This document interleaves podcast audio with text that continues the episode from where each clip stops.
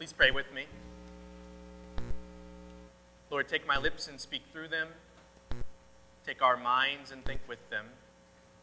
Take our hearts and set them on fire with love for you. We pray all of this in the name of Jesus Christ our Lord. Amen. Please be seated.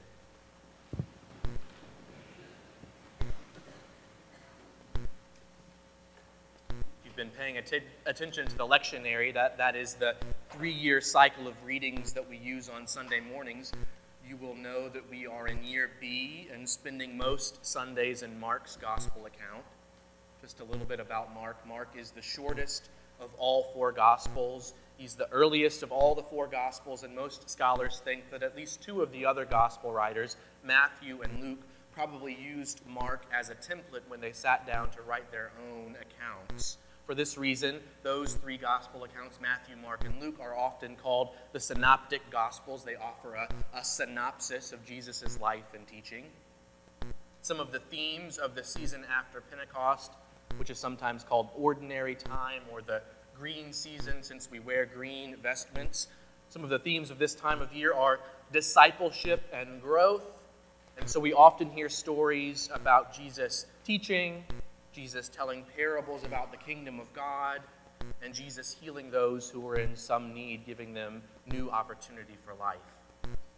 Today we hear two such parables that are meant to point us, both as individuals, but also as, as, a, as a church and as a society, closer to the kingdom of God.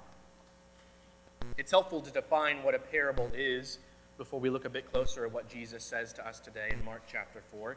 I like C.H. Dodd's definition. C.H. Dodd was a Welsh New Testament scholar, and he said that a parable is, at its simplest, a metaphor or a simile drawn from nature or common life. He says that it arrests the hearer by its vividness or strangeness, and it leaves the mind in sufficient doubt about its precise application so as to tease it into active thought. The parables that Jesus tells are often of an agrarian nature. He was using imagery common and familiar to those listening so as to tease their minds into active thought, and that's certainly the case as we listen on to his stories today. With what can we compare the kingdom of God, he asks. In the first parable, the kingdom is compared to a gardener out scattering seed. He goes to sleep, he rises the next morning, day after day, but he's not sure what's happening under the ground. He's not sure how the seeds will sprout, how they will grow into a plant, but he believes that it will be uh, become a plant. He believes that it will eventually sprout up out of the earth. And then right after that, Jesus tells us a bit more about the kingdom of God. It's like a tiny mustard seed, he says, which when planted grows into a mighty shrub with branches for the birds of the air to rest on. I'm no gardener. Just come to my house and take a look at my backyard sometime, and you'll quickly see that. But I think, I think I get what Jesus is trying to say to us today. I think what Jesus seems to be saying to us is that faithful and continual growth starts small. The Greek word that Jesus uses to describe the mustard seed in the second parable is microteron, and it means small, it means little, it means tiny, it even means microscopic. That's where we get that word from. And what, what Jesus is trying to get us to notice is not that the kingdom of God is great, although that's certainly a true statement, but that the beginnings, the starting point, is as small as it can be. As we begin to imagine what the kingdom of God can be like, as we begin to imagine what, what our very lives can be like, Jesus says to us that it starts small, so small that you can hardly see it, but when it grows, when it comes into its own, you won't be able to miss it. None of us, none of us are born with everything figured out, with all knowledge, all power, all the abilities that we need to do great things in the world. Those things, they start small. Those things take time to grow, time to mature, time to come into their own. We do that through schooling, by spending time with people who can mentor us, by honing our particular gifts and talents, by allowing ourselves, our lives to grow. In short, we've all got to grow. Catherine, my wife, and I saw the new documentary about Mr. Rogers the other day called Won't You Be My Neighbor? Go and see it. It's excellent, especially if you, like me, grew up watching Mr. Rogers, a saint in my house. At one point in the movie, one of the longtime friends of Fred Rogers said that, that one of the hallmarks of commencement addresses or award speeches or interviews that he would give was that at some point, at some point, he would stop talking, he would stop talking for a bit and say something like this to an audience. He said, all of us have special ones who have loved us. And then he would say, Would you take just 10 seconds to think of the people who have helped you become who you are? Those who have cared about you and those who wanted what was best for you in life. Just take 10 seconds to, to think about those people, he would say. And then he would stop talking. He would take out his watch and look at it for 10 seconds. And I think he was trying to make the point that that all of us have the ability to be great. All of us are, in fact, great, and that's because someone, or more, more likely, someone's have planted a seed within us a seed of encouragement, a seed of hope, a seed of possibility. So it is with God and with God's kingdom. That's what Jesus seems to be saying to us today. Plant the tiny seeds of hope and life and change and watch them grow into something great and into something mighty. We're called to sow seeds of hope. And this, this isn't meant to be some sort of Pollyanna sort of hope, but, but hope that actually affects change in the world. Hope that stirs people up. Hope that calls us to action in the face of injustice.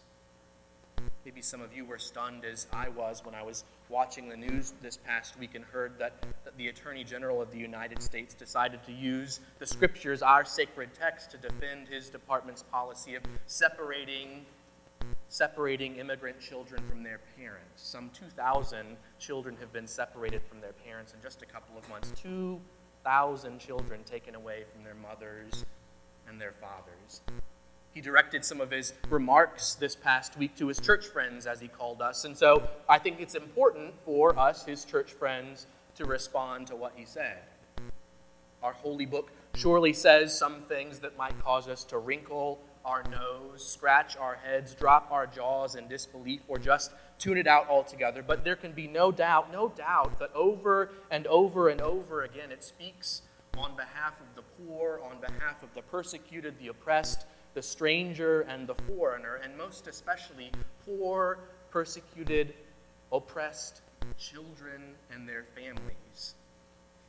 Should the Attorney General need some scriptures to support this view, the church can offer him many, many different texts from both the Old and the New Testaments. The first place that I would point him to is one chapter earlier in the letter to the Romans, the very letter from which he was quoting, where we hear St. Paul say that the markers, the signs, the very indications that we are true Christians are these that we let love be genuine that we hate what is evil, that we hold fast to what is good. We love one another with mutual affection. We outdo one another in showing honor. We are, he says, to rejoice in hope, to be patient in suffering, persevere in prayer. And finally, St. Paul writes that we are to always, always contribute to the needs of the saints and extend hospitality to the strangers all of this comes immediately before the passage from Romans chapter 13, in which we are reminded to be subject to the governing authorities. And many of Mr. Sessions' church friends, including the leadership in his own United Methodist Church, are working to remind him that, that being subject to the governing authorities does not mean that we always have to agree with the governing authorities. St. Paul says to be subject, but St. Paul does not say to be subservient to the governing authorities when they act unjustly. Don't let anyone tell the world that our scriptures support these policies. They do not. And to make that claim is to sow not seeds of hope, not seeds of peace, not seeds of justice, but seeds of derision, seeds of intolerance, seeds of despair. It's an ugly thing to place upon the scriptures or St. Paul or Jesus or God Almighty any claim that they would endorse these policies. Our government officials can make their cases for this practice in many different ways, but I think, I'm convinced when they turn to the church, when they turn to the scriptures, when they turn to us who call ourselves followers of the one who said, Let the little children come unto me, then we must be persistent in our call to do justice, to love kindness, to sow hope, to speak up on behalf of the persecuted and the oppressed among us. To use the scriptures to support these policies is wrong, and I think they will lose the argument every time they try to do so. Catherine, my wife, said to me the other day when I told her some of what I was going to say this morning, well, so much for a nice Father's Day sermon.